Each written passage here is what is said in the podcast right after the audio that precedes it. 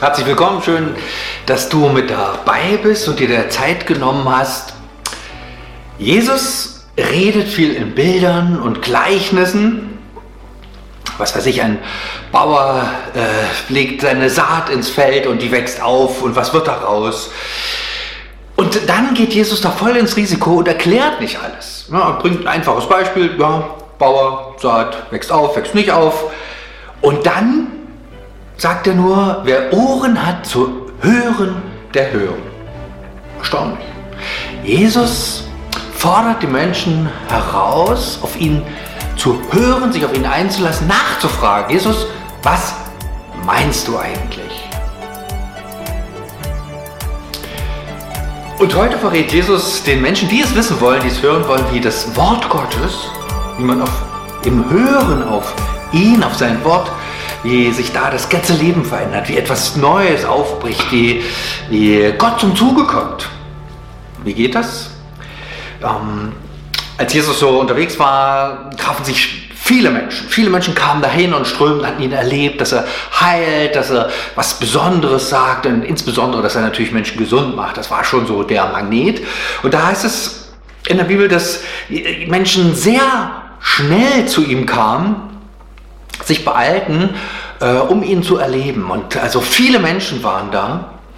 Und ähm, Jesus redet dann zu ihnen in Bildern und Gleichnissen, auf, auch auf die Gefahr hin, dass er missverstanden wird. Und das ist auch passiert. Muss man nur an die, äh, kurz vor der Kreuzigung war ja die Gerichtsverhandlung und so, hatten die Zeugen aufgefahren und da, was war so hängen geblieben? Da merkt man ja, ha, was kommt an im Volksmund sozusagen. Und da war so ein ganz starkes Argument, Mensch, Jesus, du hast doch gesagt, äh, du willst in drei, du willst den Tempel abreißen und in drei Tagen wieder aufbauen. Hä? Das ist ja völlig, da fing man ja nur an zu lachen. Ja. Herodes hat da Jahrzehnte bauen lassen und der Tempel war ja immer noch nicht ganz fertig. Und es war wirklich ein Schmuckstück dann am Ende. Äh, und Jesus hat das stehen lassen. Jesus konnte damit leben und hat natürlich gemeint, und die Jünger haben es dann später auch gemerkt, na, Jesus meint nicht hier irgendwie Tempel abbauen, sondern er meint sein eigenes Leben, er meint sich selbst. Jesus setzt da auf Risiko, aber das ist kein Risiko, aber denn Jesus will nicht Marionetten, die sagt, so ist es, sondern Jesus will eine Interesse wecken, eine Sehnsucht, ähm, sagen, Mensch, kommt Leute, da ist was, das müsst ihr rauskriegen. Und Jesus erzählt dann irgendwann ein einfaches Gleichnis, hier an dieser Stelle, wo so viele Menschen waren.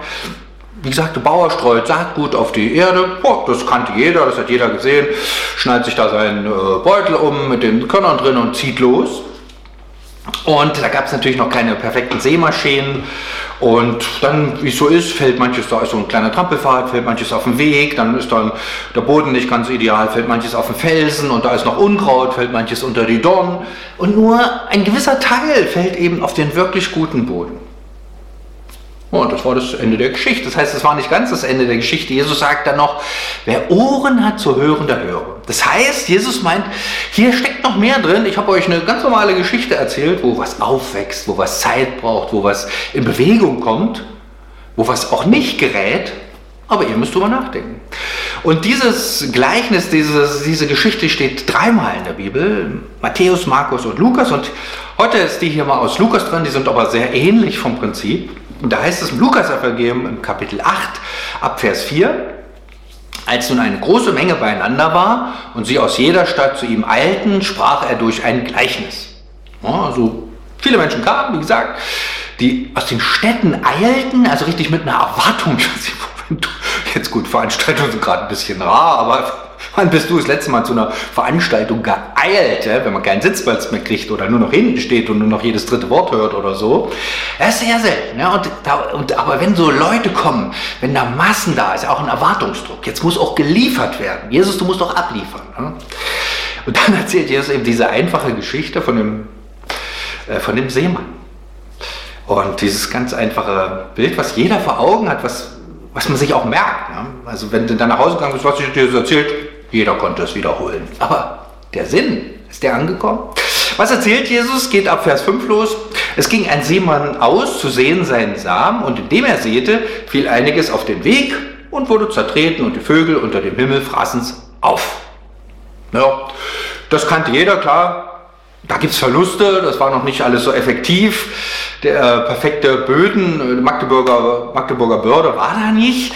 Also da ging auch was verloren. Und so ein Weg ist es festgetrampeltes Gelände, freuen sich die Vögel, wenn sie es ähm, wegholen können, wegpicken können und dann läuft da jemand lang und es ist davon. Also der, das Samenkorn kommt nicht an, es dringt nicht durch, es kann gar keine Wurzel ausschlagen, es, kommt, es kann sich gar nicht entfalten. Ne? Das eine, dann Vers 6 heißt es, und anderes fiel auf den Felsen, und als es aufging, verdorrte es, weil es keine Feuchtigkeit hatte. Auch ganz schlicht, das weiß jeder, gerade in der heißen Gegend, wo Jesus da war, Fels, wenig Boden, Sonne, trocken, Pulver, hm. globale Erwärmung, es wird immer wärmer, also das, äh, das war jedem klar, gerade in dieser heißen Gegend, ähm, ohne Wasser kein Leben. Und hier gab es keins. Das war, hier war es schlecht. Konnte vielleicht mal kurz, aber langfristig nicht. Und dann Vers 7. Und anderes fiel mitten unter die Dornen und die Dornen gingen mit auf und erstickten es. Ja, das könnte man vielleicht auch im Garten. Äh, es ist Frühling, man kommt nicht so richtig dazu, man hat mal was gesät und dann ist das Unkraut doch schneller und dann sieht man nicht mehr viel. Ähm, wenn das Unkraut schneller ist, kein Platz fürs Gemüse oder was ja auch immer hier angesät wurde, vermutlich Getreide. Und dann endlich Vers 8, ne? und anderes fiel auf das gute Land und es ging auf und trug hundertfach Frucht. Und merkt man, oh, hundertfach Frucht, die ist hier so ein bisschen am Ziel angelangt. Das soll es sein, das ist der Punkt. Die anderen Sachen, die passieren, aber das Entscheidende ist, dass da Frucht passiert, dass was aufwächst, dass was entsteht. Ja? Und äh, hundertfach krasser Wert. Ähm, also was richtig Tolles, also da ist was Lebenssprühendes, was, was nicht aufzuhalten ist. Aus diesem einen kleinen Samenkorn geht so richtig was los. Das Reich Gottes. Kommen wir noch dazu. Im Grunde ein Bild aus dem Leben. Jetzt könnte man sagen, ja, Jesus, was hast du da so erzählt? Geschichte habe ich schon mal gesehen, so ähnlich, übertreibst ein bisschen, dass da jetzt so viel zertreten wird und ist doch meistens landet doch auf dem Boden, was du noch hast. Mm. Und dann sagt Jesus eben noch diesen einen Satz, wer Ohren hat zu hören, der höre. Ich vermute, jeder hat so Ohren. Und jeder weiß auch, was gemeint ist. Es geht nicht nur um die Ohren an sich, sondern um die Bereitschaft des Hörens, um des Nachdenkens. Und sagt Jesus, was meinst du bitte mit diesem Bild? Was, was, was willst du sagen? Was ist dein Ding? Und bei Jesus gibt es immer nur Freiwillige, deshalb ist es hier so auch diese Botschaft, wo man nochmal äh, selber aktiv werden muss und sagt, du, ich bin offen dafür, erklär es mir. Und bei den Jüngern war es auch so, mit den Freunden von Jesus, und die fragen auch sofort nach, wenn man sich vorstellt, selbst die haben es nicht verstanden, sagten, hey Jesus, was meinst du jetzt bitte, aber erklär uns das doch mal. Und das wird ja immer mal wieder berichtet und Jesus macht es auch ganz brav. Manchmal reißt ihm die Geduldschnur, aber hier nicht. Und hier erklärt er ihnen das. Und das geht ab Vers 9.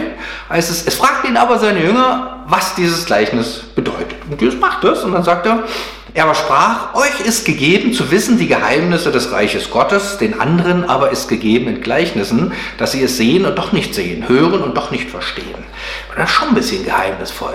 Die Sache mit dem Reich Gottes, die versteht ihr, ihr Nachfolger, ihr, die ihr schon mit mir unterwegs seid, ihr, die ihr offen seid für mich. Und da kommt eben doch nochmal dieser äh, Freiwilligkeits- Gedanke rein, dass nur die, die sozusagen sich Jesus zugewandt haben oder die, die Jesus nachfolgen, mit Jesus unterwegs sind, auch diese, das Verstehen mit dem Reich Gottes. Für andere ist das, ja, tolle Geschichte, was soll's. Und erleben wir. Ist bis heute so. Es ist nicht jedermanns Sache. Glaube ist nicht jedermanns Sache. Dann geht es weiter. Jesus fängt es an zu erklären. Er sagt gleich, das ist aber das Gleichnis. Der Same ist das Wort Gottes. Ist, das ist nicht nur irgendwie das Kommen, sondern es ist das Wort Gottes, das Wort, was von Gott ausgeht, das Wort, was in der Tora steht, das Wort, was der Seemann streut, der wird interessanterweise hier gar nicht erwähnt, das ist wahrscheinlich dann doch mal selbst den Jüngern klar, dass das Jesus ist. Das, was von Jesus ausgeht, das, was er sagt, das, was von ihm kommt, das ist dieses Wort Gottes und das ist wie so ein Samenkorn, in dem das Leben ruht. Also da steckt ganz viel Kraft drin, in diesem kleinen, kurzen Satz steckt absolut Großartiges. Das Wort Gottes ist eben das, was Veränderung schafft. Das Wort Gottes bewirkt dieses Leben. Und dann kommen diese vier Bereiche, so wie äh, das Jesus schon in dem Gleichnis erzählt hat, so greift er das jetzt nochmal auf. Und ähm, dann sagt der Vers 12, die aber an dem Weg, das sind die, die es hören, okay, Danach kommt der Teufel und nimmt das Wort von ihrem Herzen, damit sie nicht glauben und selig werden.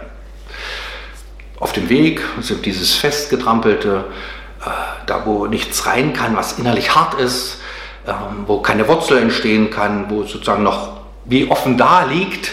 Es liegt da, er, er nimmt das Wort von ihrem Herzen. Und wer nimmt das Wort von ihrem Herzen? Ähm, der Teufel. Das sagt Jesus hier ganz emotionslos, auch ohne, ach, der Teufel oder so, oder der Teufel, und lächelt so ein bisschen, meint so ein bisschen schmunzeln, sondern ne, er sagt, das ist der Teufel, der macht das und Schluss. Ähm, und vermutlich würde ich mal denken, wenn der jetzt auf den Plan tritt, dann macht er hier, also der, der taucht ja nicht auf wegen jetzt irgendwie Pillepalle, sondern wegen was Wichtigen. Und was macht er eben?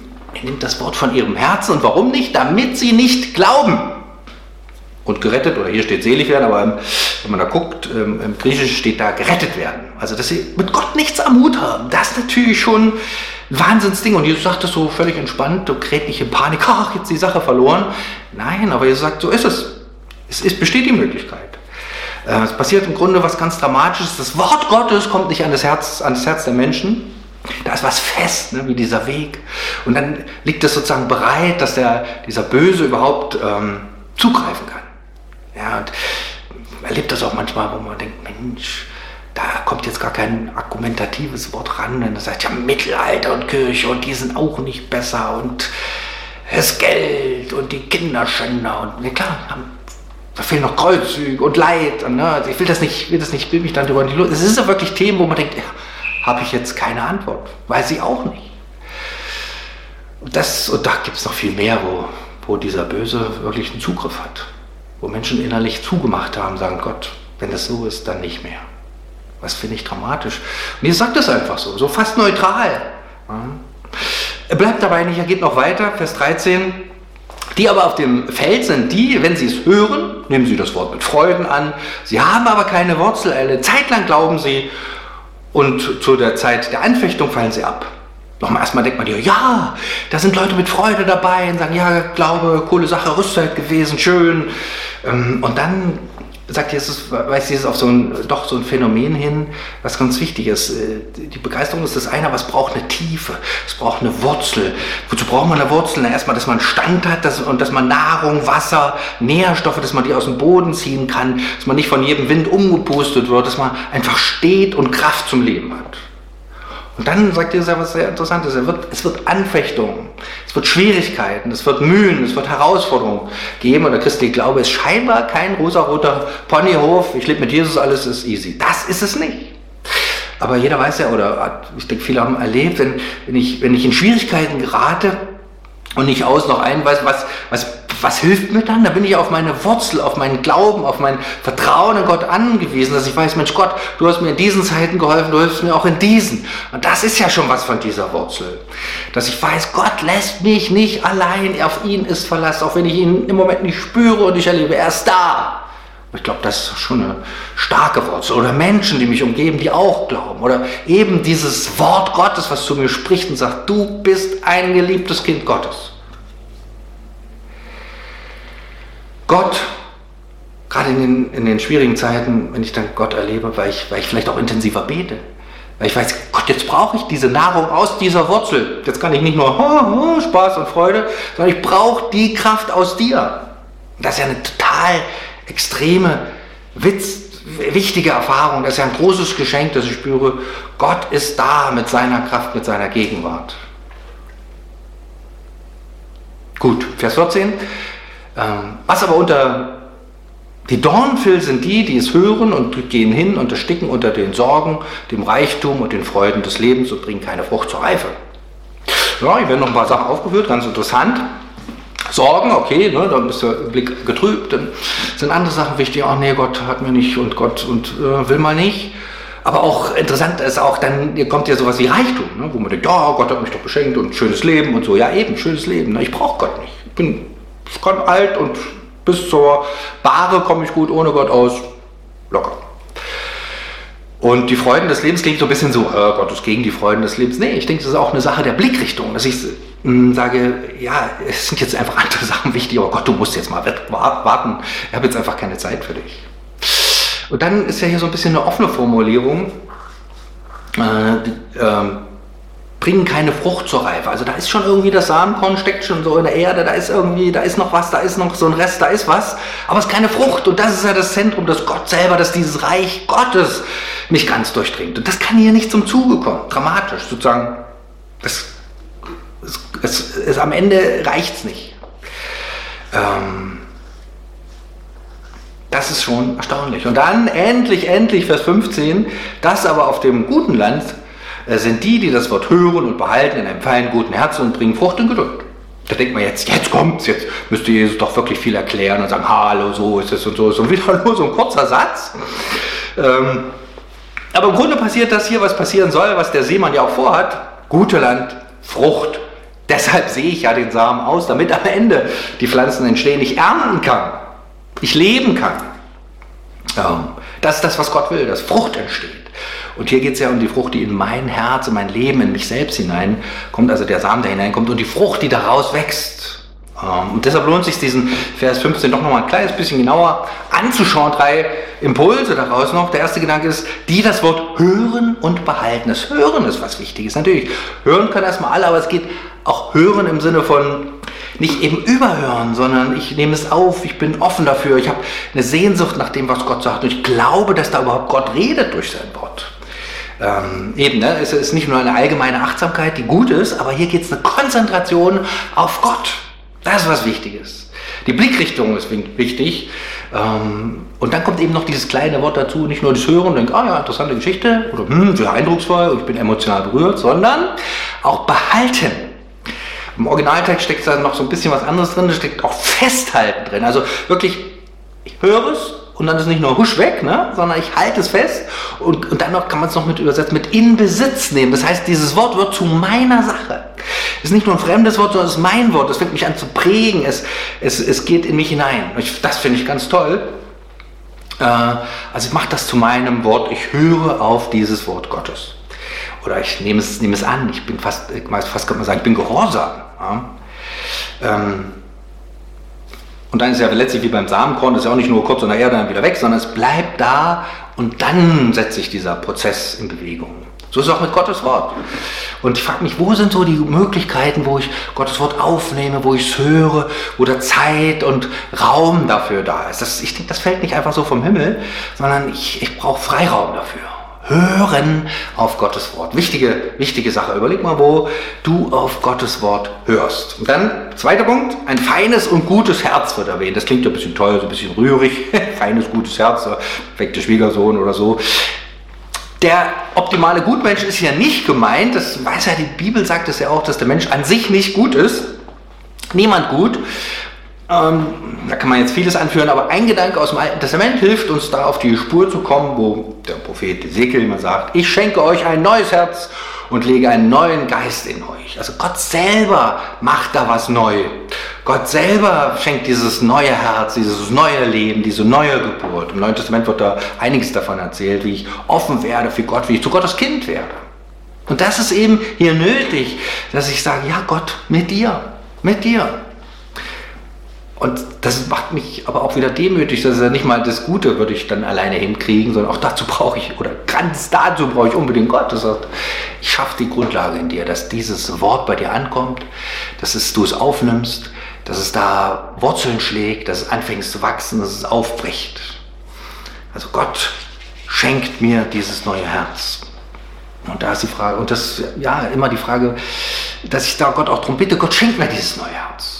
Gott, lass mich offen sein für dein Wort. Das ist auch so ein, wieder dieser Freiwilligkeit, dieser Sehnsuchtsding, ne? was Gott nicht stimmt nicht einfach drüber und fährt so bumm drüber, sondern wartet immer, äh, wie ist es bei mir? Dass ich sage, Gott, ich brauche deinen Geist, deinen, dich selber, deinen Blick, dass ich dieses Wort Gottes aufnehme. Unbedingt. Und dann das dritte, der dritte Gedanke, bringt Frucht in Geduld. Ne? Äh, und da wächst was auf, es braucht Zeit. Und dieses Wort Gottes hat ja eine kreative Kraft, eine lebensverändernde Energie. Da entsteht was ganz Neues. Frucht, dieses Reich Gottes faltet sich aus. Und da ist ja in der Bibel viel die Rede davon, wie diese Frucht Gottes so in den Menschen, das ganze Neue Testament, dann auch die, die Briefliteratur ist voll davon, wie diese Frucht entsteht. Ganz viel. Ja, das ist das Thema. Und dieses Wort Gottes bringt das hervor, dieser unscheinbare Samen, der sich da hineinlegt in Menschen, die offen sind, die hören, die Geduld haben, die bereit sind. Äh, da entfaltet sich diese Kraft Gottes. Und das ist was Großartiges, auch was Geheimnisvolles, dass Gott das tut. Und das Wort Geduld, vielleicht doch mal nochmal, muss man da nochmal gucken. Da steckt auch so in der Übersetzung das Element des Ausharrens, des Ertragens, ähm, das fest auf Gott vertrauen, trotz allem hin. Ne? Also, ähm, ist also nicht nur so, stimme mal kurz ein Hörbuch rein, das ist auf jeden Fall nicht schlecht, aber das, weg, äh, das, äh, das mit Wort Gottes ähm, äh, braucht, braucht eine Offenheit bei mir, die wirklich die, die Zeit hat, die ein Leben lang letztlich Zeit hat. Wo ich sage, du, ich setze mich diesem Wort Gottes, ich setze mich Gott aus, dass Gott was tun kann. Der Seemann seht, und dann gibt es eben diesen Weg, ne? kommt sogar der Teufel vorbei, dann die Felsen, ist kurz da und dann husch wieder weg, die Dornen, da fehlt Licht und alles ringsrum, es erstickt es. Und dann gibt es glücklicherweise auch dieses gute Land.